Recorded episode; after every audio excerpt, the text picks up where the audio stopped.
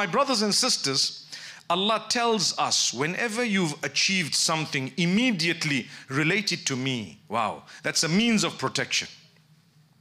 Don't let it make you haughty. Don't let it make you proud, arrogant. Don't let it make you think I'm someone and something and I and I and I because no, it's from Allah. How many people overnight Allah's taken away what He gave them? How many people have lost their sight overnight? May Allah restore their sight. How many people Allah has tested with so many challenges after they thought they were it? Agreed? So many people. So Allah tells you, protect yourself from your own self. Protect yourself from the harm of yourself. Allahumma inni a'udhu bika min sharri nafsi. Oh Allah, I seek your protection from the evil of my own self. I'm going to harm my own self. Why?